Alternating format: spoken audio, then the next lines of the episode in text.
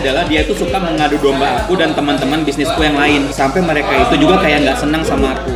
Kok dimainin sih? Kamu awalnya baik sama aku. Pas aku ngungkapin perasaan kamu bilang punya pacar. Habis itu kamu menghilang. Sekarang datang lagi Ternyata cewek gue ini udah pernah nikah. Dan Oh. gue tahu dari nyokap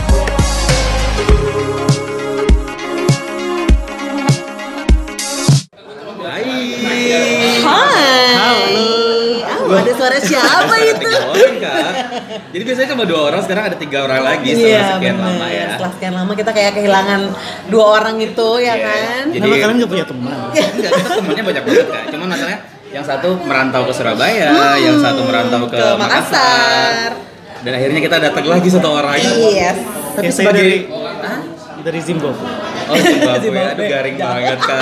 Mohon jahat, jahat, jahat, jahat. Tapi kita keep dulu, kita jangan perkenalin dulu. Ah, ah, benar. Kita mau say thank you buat para pendengar. Yes. Karena kita sekarang mencapai se Seratus ribu. eh seratus ribu apa bukan? Tahu, Satu ya, tuh, Kak. satu juta ya? Pokoknya udah banyak deh. Eh, iya kan? seratus ribu Nah, 100.000 listener. Nah, Thank you banget buat para listener yang sudah dengerin kita dari zaman Dari awal episode dari pertama. awal pertama sampai sekarang sudah masuk episode ke 30-an lah ya. Ah, 30 berapa ya? 30 banyak. 30 banyak benar. Dan, Dan- buat yang baru denger juga thank you banget udah nyempetin waktunya untuk dengerin panas dingin hati pastinya. Dan buat para pendengar-pendengar baru welcome. yes. Welcome to podcast kita. Semoga tetap enjoy. Dan membantu panas dingin hati kamu, cie Yeah. gitu. Dan membantu curhatan-curhatan kamu. Nah, karena hari ini kita bakal ngebahas lagi tentang Bedah hati. Bedah hati. Lagi-lagi ya. Hmm, lagi-lagi Karena curhatan itu banyak banget yang masuk. dan nggak lu nggak capek juga kita ingatin bedah hati itu adalah sarana buat para pendengar juga Mm-hmm. untuk curhat ke kita bisa langsung DM ke Instagram At at- panas dingin hati. yes dan bisa email juga di panasdinginpods at gmail.com ya. Yes. Dan welcome buat kakak ini anaknya bilang kakak siapa nih? Ini kita suatu kehormatan mau bisa manggil Hmm. doi karena kan sibuk banget ya. Way, di tempat ini yang ramai banget ini kita Iya. ada red carpet loh. Iya, Tabur-tabur bunga Tabur-tabur gitu. bunga gitu kan. Ada spotlight di mana-mana Iya ya kan? halo kak Charles. Charles apa Ical aja nih ya Hai Boleh. boleh ngomong? Oh, boleh, Udah. boleh, boleh. Boleh, nggak boleh, boleh langsung boleh ngomong. Halo, ini ngapain nih? Perkenalin dulu dong nama aku Ical Oh, Apa- nama Ical. Terus apa lagi? Apa aja profesimu apa gitu kan Eh, lebih senang dipanggil entrepreneur kali ya.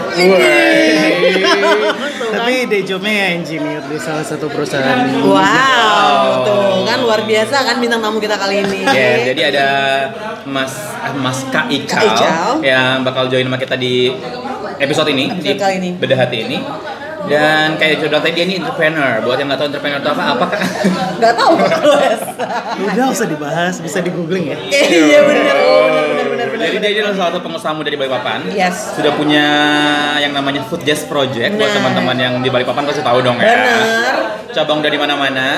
Dan dia bakal join di hari ini kan hari ini ada tema yang ber- berhubungan dengan entrepreneur juga Oh kak. gitu. Eh Jadi, bukan tema curhatan. Curhatan, curhatan dari salah satu listener kita. ya Yes. kan? Dan yang spesial lagi ya buat episode ini kita bakal em, mendengar curhatan secara langsung. Tuh, Ya. akhirnya ya yang ditunggu-tunggu.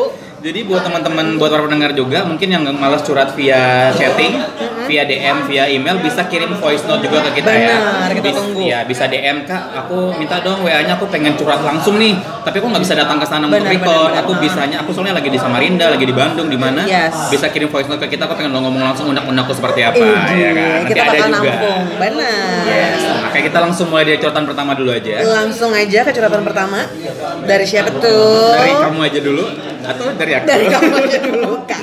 Kok lempar-lempar? Em, begitu kita kak bisa lempar-lempar seperti biasa ya. Oke, eh, mana itu? Oke, curhatan pertama datang dari Renata. Renata adalah asal Balikpapan. Ini nama palsu ya. Oke. Jadi dia tuh nggak mau menyebutkan secara terus Disamarkan lah terang ya. Oke, namanya disamarkan. Hai, nama aku Renata asal Balikpapan. Jadi gini, jadi gini, jadi gini. Aku tuh punya teman, udah dari SMP gitulah temenannya. Sudah belasan tahun lamanya intinya. Tapi yang namanya hubungan pasti ada drama-dramanya lah ya.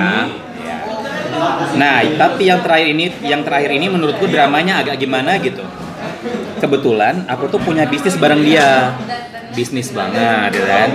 Bareng dia dan ada juga beberapa temanku yang lain. Jadi si Renata ini berarti punya bisnis tapi nggak cuma berdua doang sama teman SMP-nya tapi ada teman-teman yang lain. Oh, ya iya. which mungkin sekitar 3-4 orangan gitu lah. Banyakan ya? iya banyakan. 4 Oke. orang lah. Kalau 12 kebanyakan dua kali kayak Gue dong. lucunya singkat cerita lucunya adalah dia itu suka mengadu domba aku dan teman-teman bisnisku yang lain. Sampai mereka itu juga kayak nggak senang sama aku. Nah karena aku merasa ada yang salah aku pun memilih untuk rehat dulu sejenak dari bisnis itu. Jadi mungkin mereka lebih dari dua orang sering diadu domba sama si sahabatnya dari SMP itu akhirnya dia kayak enek. Jadi aku rehat dulu deh rehat ya bukan out ya bukan quit jadi beda. Nah tapi semakin ke sini dia itu kayak nggak pernah nggak pernah libatin aku dalam urusan bis- bisnis. Se- seakan-akan aku itu sudah out 100% padahal kan aku cuma rehat. Tapi dia tuh kayak seakan-akan udah nggak dia udah nggak dianggap lah sama teman-temannya dia ini. Aku tuh bingung dong.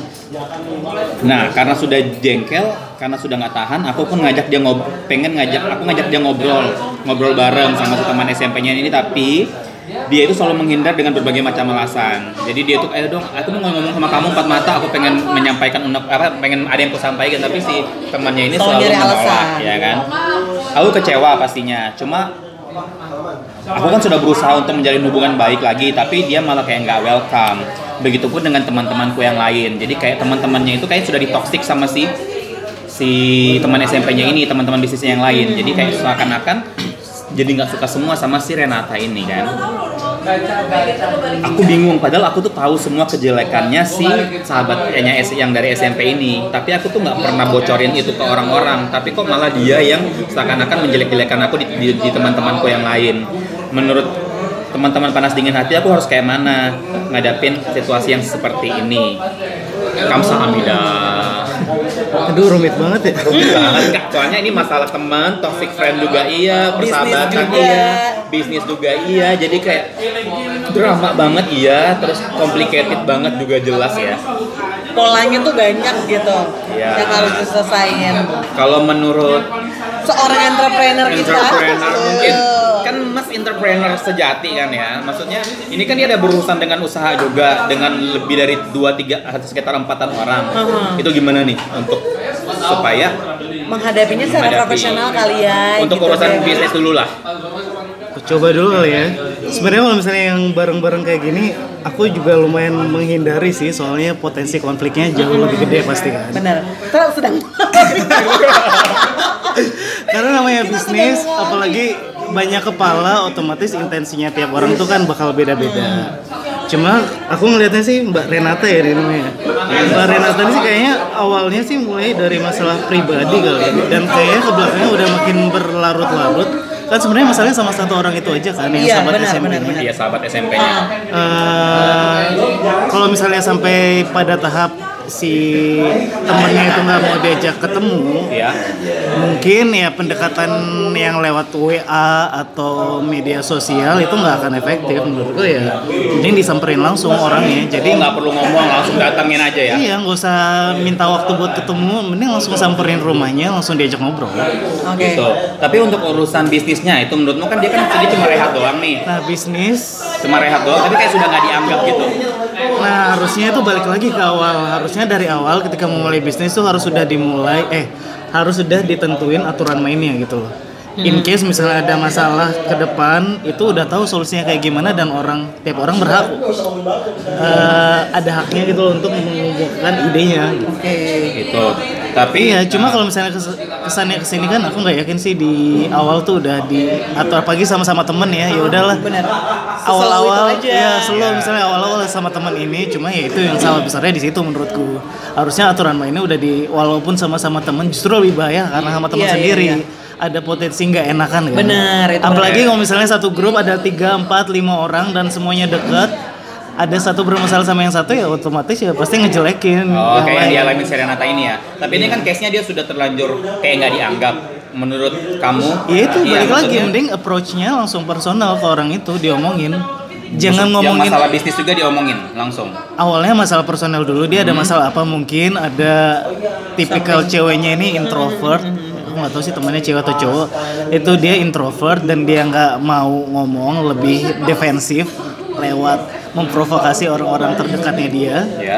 supaya ada di sisinya dia dan meninggalkan si Renata ini. Oke, oke, oke. Sebenarnya kan triggernya itu sebenarnya dari menurutku sih masalah pribadi ya. Oh, awalnya ya. Itu dulu akarnya permasalahannya dulu yang diper- diselesaikan sebelum ngomongin ke bisnis. Oke, jadi kalau menurut Kak Ical, Yes. em, kalau untuk trik-trik bisnis mendingan jangan hindari bisnis dengan berbagai macam kepala ya.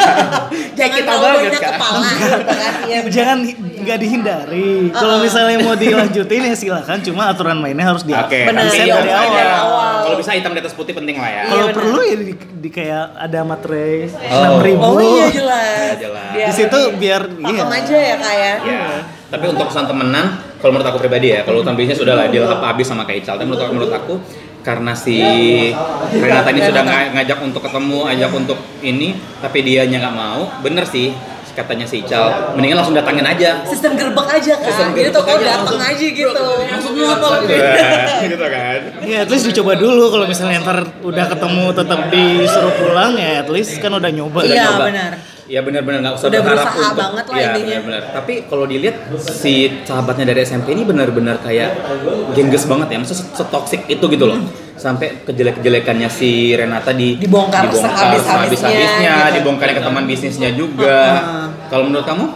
Kalau menurut aku sih bener ya kata Kak Ical tadi yang kalau misalkan didatengin langsung. Karena memang dari intinya itu kayaknya memang si teman SMP-nya ini kayak punya something nih punya dendam Iya, yang nggak bisa tersampaikan. Sampai akhirnya dia mempengaruhi teman-teman yang lainnya untuk benci sama Renata juga. Nah, itu yang poinnya. lucunya Renata ini sudah nganggap banget kan sahabatnya ini. Namanya dari SMP udah belasan tahun Asli. yang baru dua tahun kenal aja sudah bisa sedekat itu. Yang ketemu baru baru kenal temenan di BBM aja di eh BBM jadul Oh my banget god, Ketahuan angkatannya.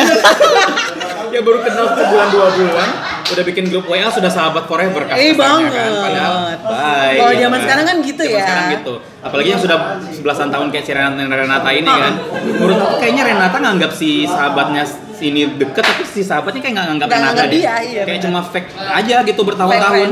Ya mungkin makanya tadi tuh poinnya adalah mungkin dari antara mereka berdua ini ada salah satu something masalah yang nggak tersampaikan gitu Hmm. Yes. loh. Nah, masih nyangkut-nyangkut soal toxic friend nih.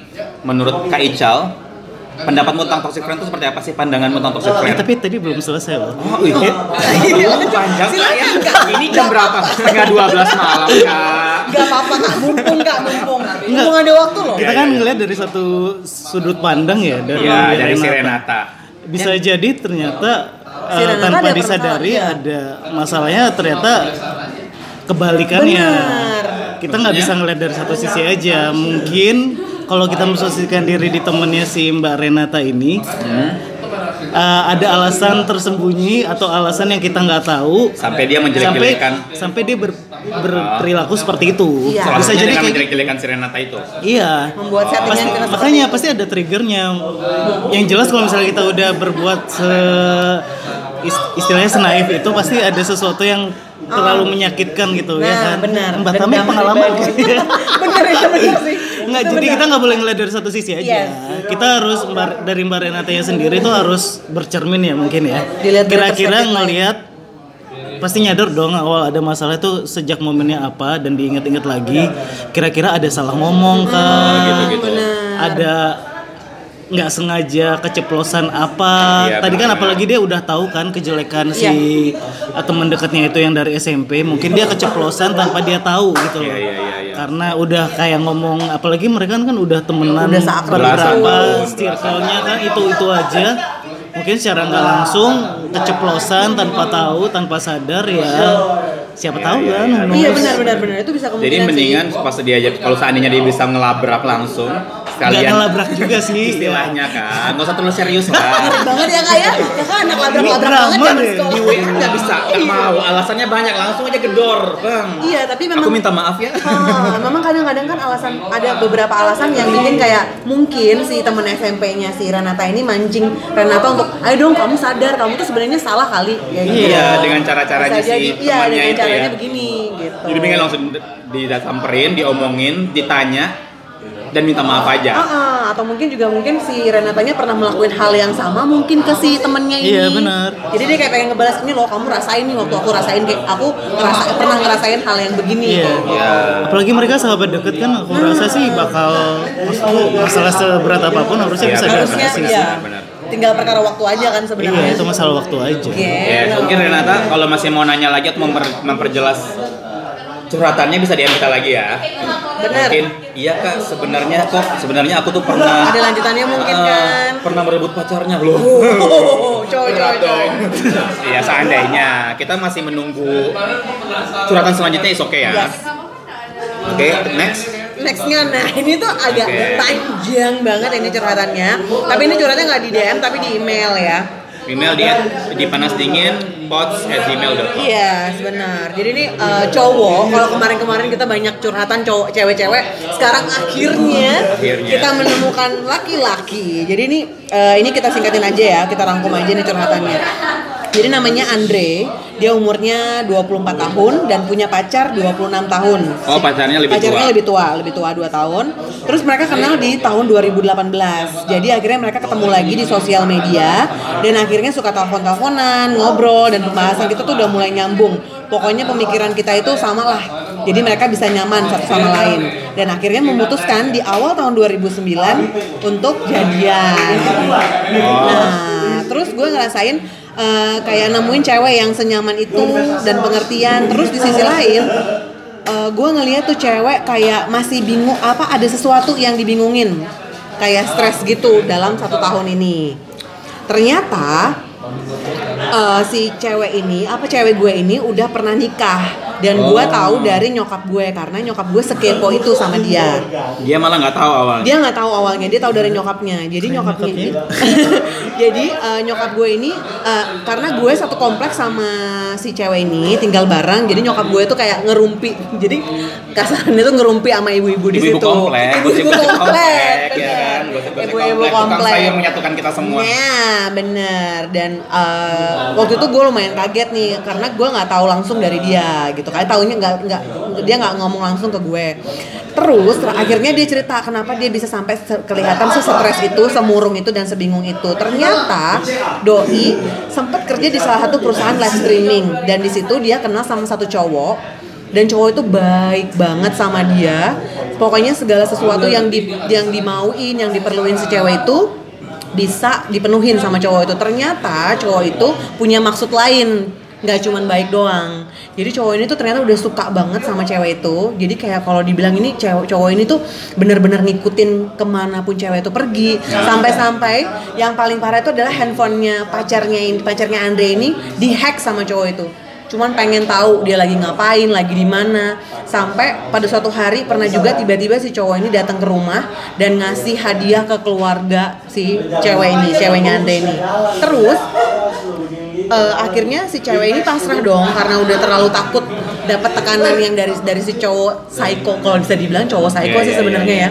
Nah jadi tuh si cowok ini tuh bikin image dia ke keluarganya itu kalau misalkan saya ini cowok yang baik-baik, cowok yang mapan, yang bisa ngasih segalanya buat cewek ini. Pokoknya intinya eh, si cowok ini tuh pengen pengen banget nikahin cewek ini. Nah jadi yang jadi pertanyaan si Andre ini apa yang harus aku lakukan dan menghadapi si cowok ini. Ini sebenarnya ekstrim banget sih. Iya, iya, iya. Karena Itu cewek yang sama kan yang ngebunuh. Cewek yang sama, jadi ini uh, Si pacarnya si Andre. Iya, Si. Gendes itu. Jadi si Mbak Janda ini Gendes ini ternyata Eh, eh, punya eh, cowok punya fans lah ya kalau bisa dibilang tuh kayak ya sebenarnya ini psycho sih menurut aku ini serem banget loh panjang ya curhatannya. Panjang, ya. Kak, panjang. Jadi pertama dia tuh galau karena ternyata cewek Jen- Gendes ini bohongin dia nggak jujur Bukan sama bohong, dia, nggak jujur, jujur sama awalnya, dia. nggak pengen ceri- belum- belum pengen cerita, Iya, cari sampai akhirnya ketahuan muncul drama baru Gendes ini dideketin sama iya cowok psycho serem sih kalau ini tuh hitungannya udah cowok yang ini banget ya apa sih posesif tapi ya kak ya dia di nggak jujur itu si Andre-nya nggak ini nggak Aku bingung deh, kan banyak lagi jalanin hubungan sama si Andre kan? Iya, udah jalanin jadi lagi jalanin hubungan sama si Andre nih. Tiba-tiba ada cowok Ternyata itu uh, bukan tiba-tiba, jadi cowok ini tuh sebenarnya udah lama, udah di teman di satu perusahaan yang Gimana sama. sih nggak ngerti ya? mencoba memahami Iya, karena ini panjang banget ya, Bo. Kita ini, ini- ini, curhatan dari dua tahun lalu.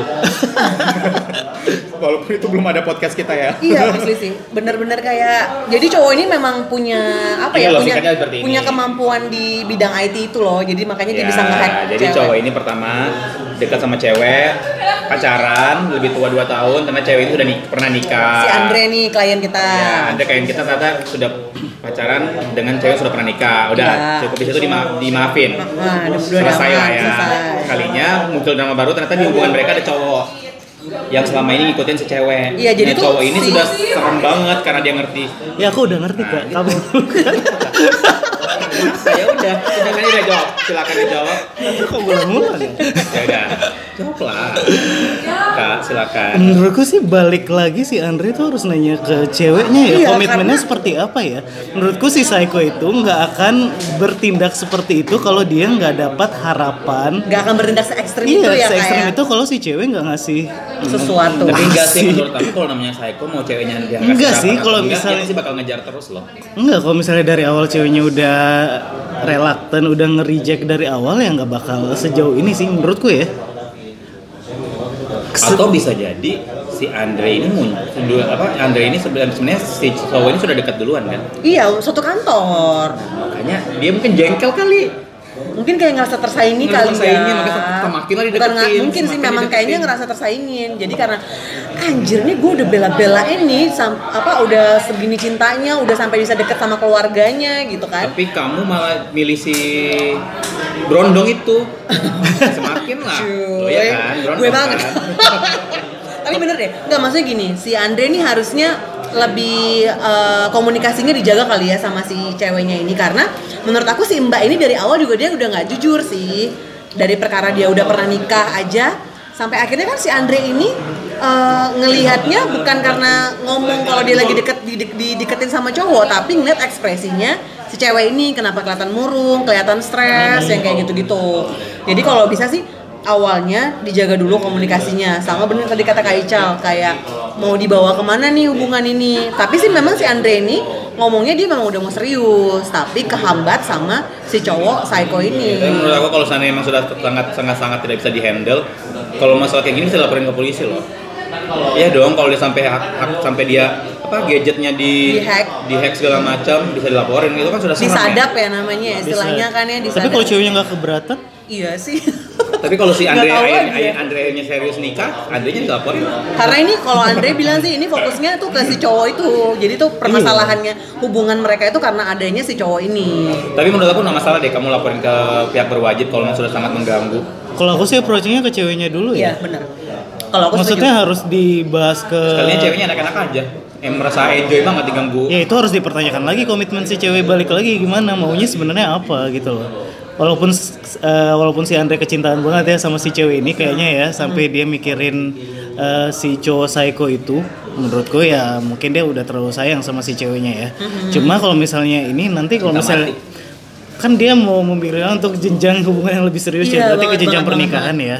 Ini harus dipikirin lagi mendingan mending kamu harus duduk lagi sama si cewek ya tanyain maunya kayak gimana gitu loh. Kalau misalnya memang dia memang komit mau lepas eh, sama si cowok psycho itu ya ketemulah bertiga. oh iya benar Ya harus ketemu Diselesain bertiga lah, harus ya. diselesain baik-baik. Intensi cowoknya untuk berlaku seperti itu apa? Bisa jadi si cowok itu nggak tahu kalau misalnya si cewek itu punya Andre. Pacar. oh iya bisa jadi Bisa jadi loh. benar Soalnya kan nggak dicantumin kan di Ah, ah, ah, email. enggak enggak enggak.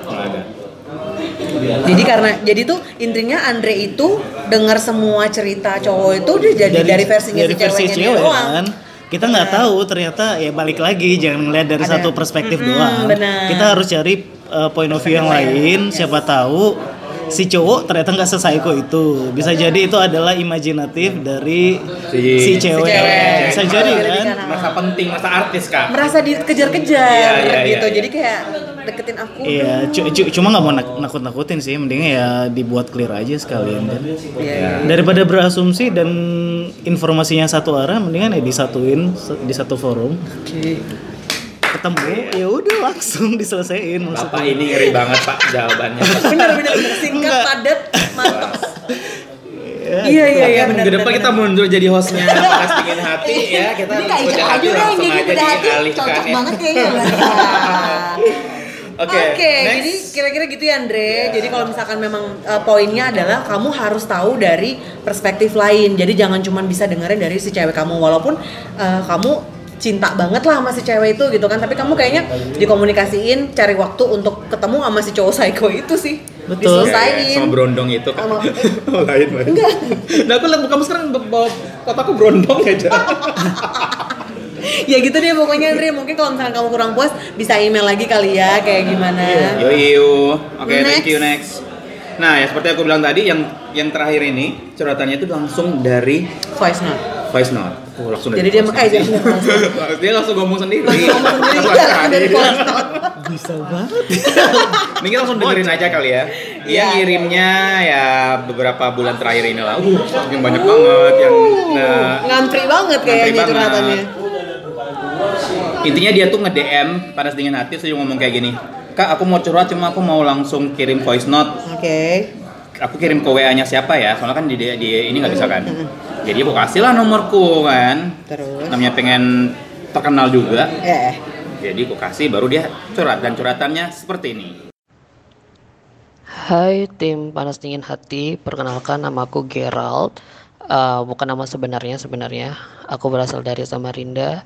Aku di sini pingin curhat tentang perasaan aku ke seseorang yang menurut aku selama ini semacam kayak bertepuk sebelah tangan, tapi dia juga yang kayak merespon sih sebenarnya.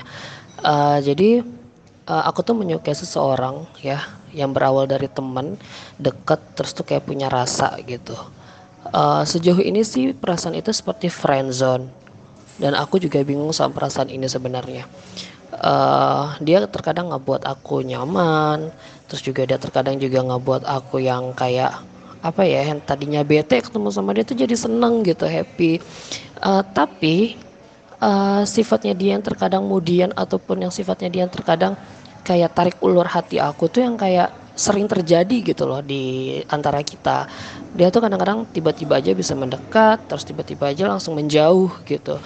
Eh, ketika pas di di fase di mana yang kita lagi deket banget dan menurut aku memang seharusnya ada status gitu kan di antara kita berdua karena kita yang udah yang kayak sebenarnya kayak pacaran dibilang pacaran dibilang enggak juga ya enggak karena juga nggak punya status gitu kan.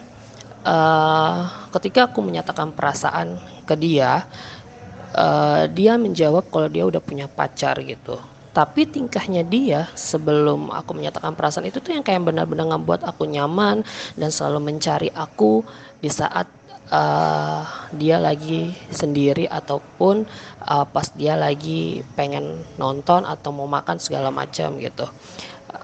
Dan akhirnya aku menutup akses untuk beberapa orang eh, untuk yang mendekati aku gitu.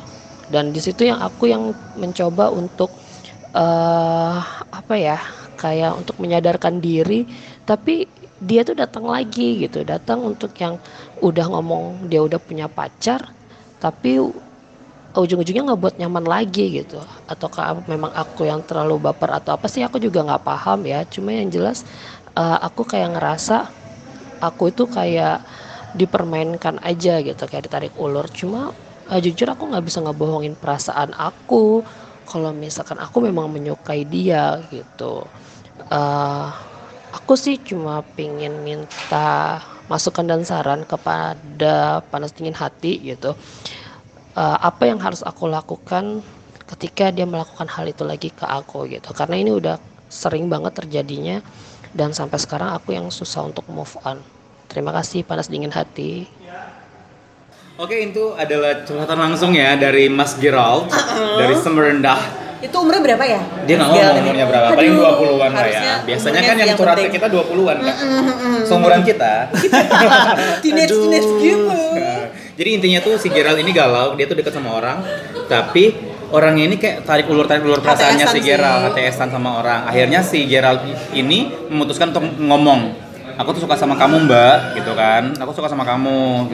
Kita kita jadi gimana? Soalnya si tingkahnya si cowok eh si cewek yang deketin sama si Gerald ini kayaknya punya feeling yang sama tapi ternyata pas si Gerald ngomong perasaannya dia bilang dia, Dia sudah udah punya punya pacar. Ya udah akhirnya mereka sempat menjauh sedikit tapi semakin ke sini si Mbak itu balik lagi dengan tingkah yang sama kayak ngajak nonton, ngajak nongkrong, ngajak jalan. Jadi sih Kayak lagi nggak ada apa-apa aja gitu merasa ya. kayak aku kok dimainin sih kamu awalnya baik sama aku. Pas aku ngungkapin perasaan kamu bilang punya pacar. Abis itu kamu menghilang. Sekarang datang lagi dengan sikap yang sama. Kamu tuh apa gitu loh si Gerald ini merasa kayak dipermainkan. Intinya seperti itu Intinya ya Mas Gerald, kamu juga kena zona nyaman aja ini. Karena bener dong, Iya. kalau misalkan eh, cowok cewek lagi deket, terus ketika udah mau salah satunya ngungkapin perasaan, terus kayak digituin itu udah berarti udah stuck di zona nyaman aja udah.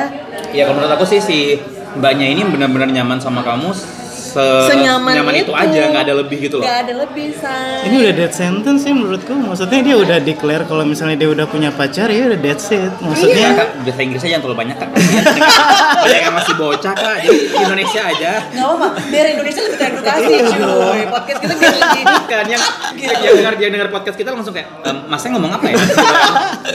maksudnya itu udah clear gitu loh. Itu sudah ya nggak ada intensi buat melanjutkan ke tahap yang lebih serius. Oh. Oh. Kalau misalnya Kamu jangan betul-betul aja karena kamu malah jawab kan kalau iya benar kalau misalnya at the end si cewek itu balik lagi ngajak jalan dan lain-lain mungkin ya mungkin balik lagi ke ceweknya mungkin nggak punya terlalu banyak temen ya Mung- Oh, iya, dan iya. dia udah betul tadi katanya rame kan ini udah di zona nyaman maksudnya ya karena si, si Gerald ini selalu available ketika diajak jalan Yes. nongkrong selalu ada buat dia Buat ya si udah. mbaknya, Iya benar-benar. Itu selalu jadi opsinya dia ketika dia butuh teman buat ngobrol ya udah. Cuma sebatas itu nggak bisa lebih. Iya benar. Dia udah kayak nge kasih pagar lah Benar, udah antara ada tembok Gerald sama deh. dia udah ada Dengan tembok dia bilang dia sudah punya pacar, itu Betul. sudah kayak bilang dia, dia tuh ngasih pagar itu ya alasan sebenarnya itu nggak nggak tahu lah kita itu, itu benar Iya. atau enggak ya tapi itu salah satu tembok dari si dari si mbak ini Iya, dan balik lagi si Gerald harusnya ya udah stop sampai di situ. Misalnya kalau misalnya kamu tetap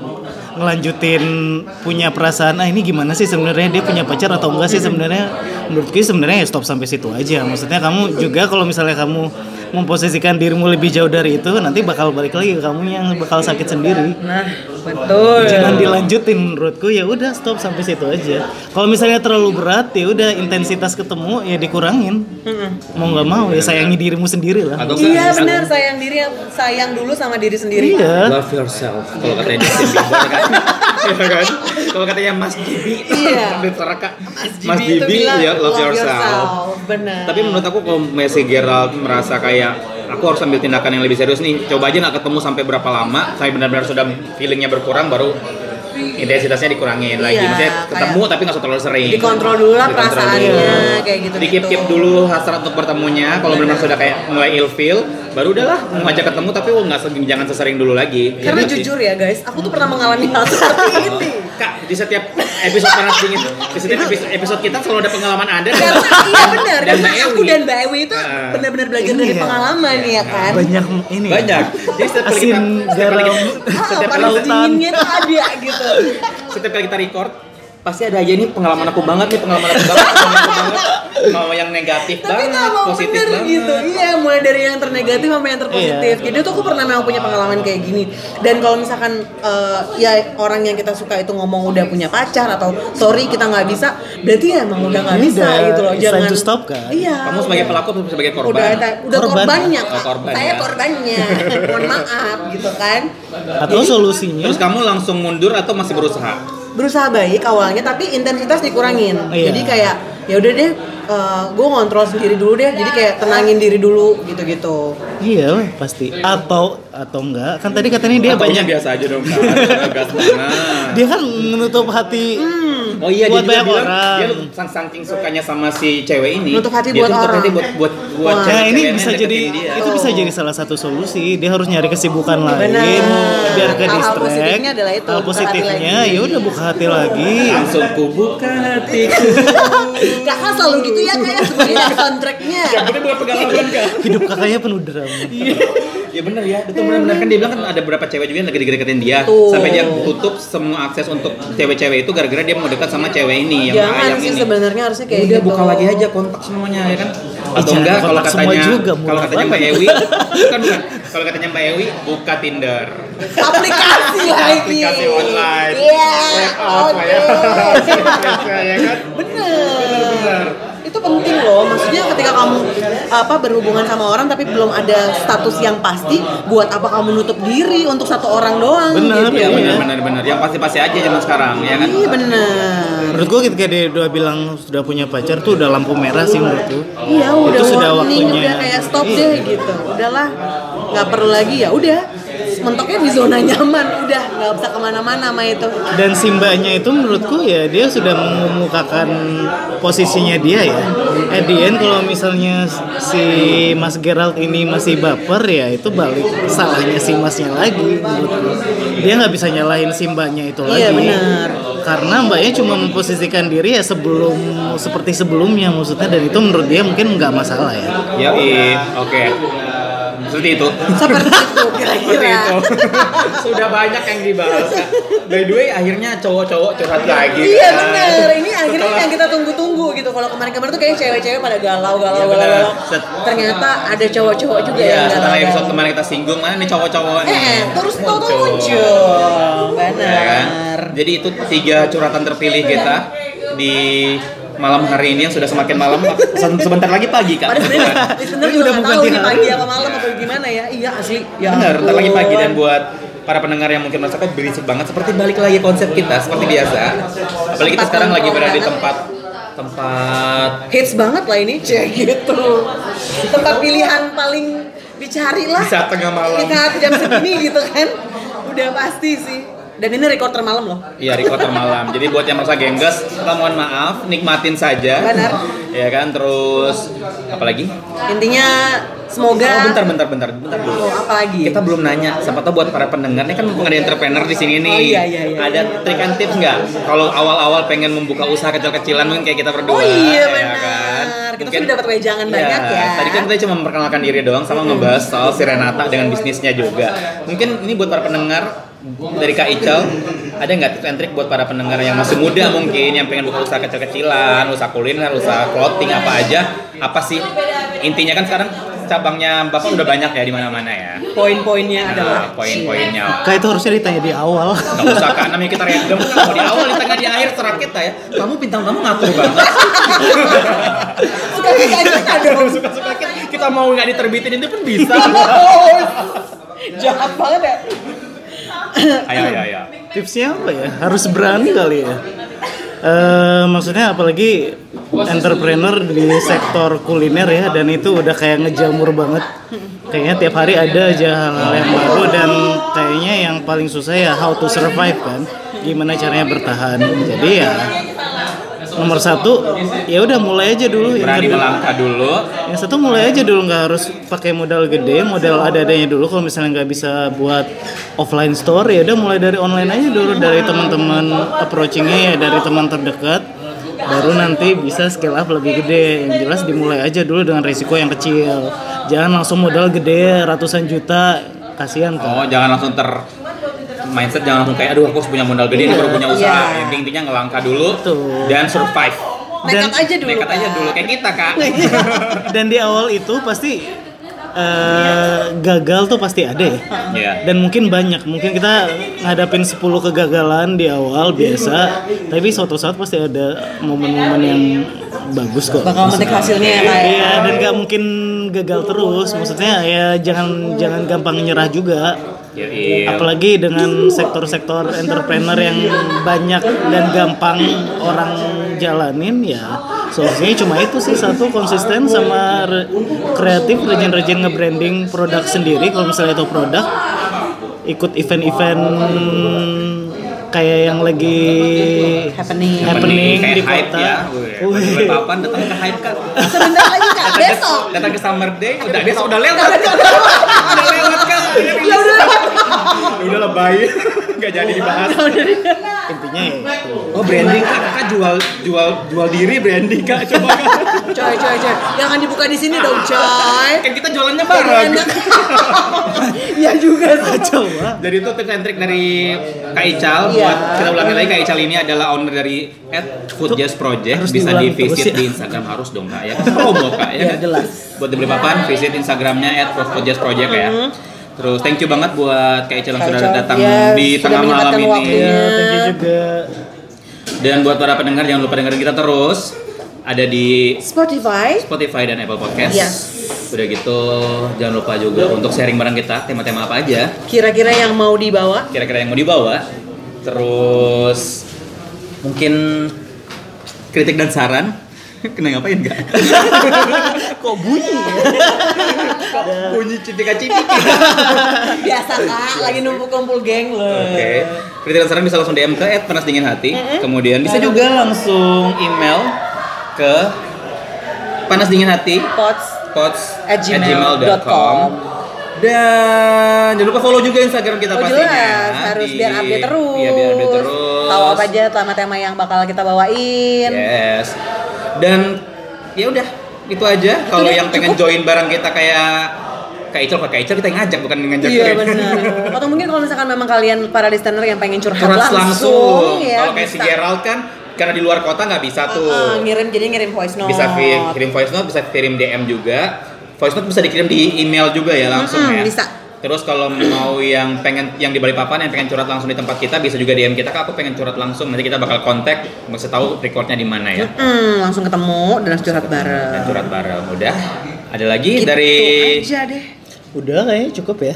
Nggak mau promosiin apa sesuatu nggak perlu ya. Nggak Sudah terlalu terkenal ya. udah cukup kak. Tadi kita juga ngomongnya udah jelas banget gitu kan. Atau mau promosikan Instagram pribadi bisa banget loh kan di sini. Nggak usah. Nggak usah ya. Follower udah banyak ya. Udah, udah. Kayak kita yang perlu. Oh iya. Oke, akhir kata aku Theo. Dan aku Rame. Ciao. Dan bye. Bye. Bye.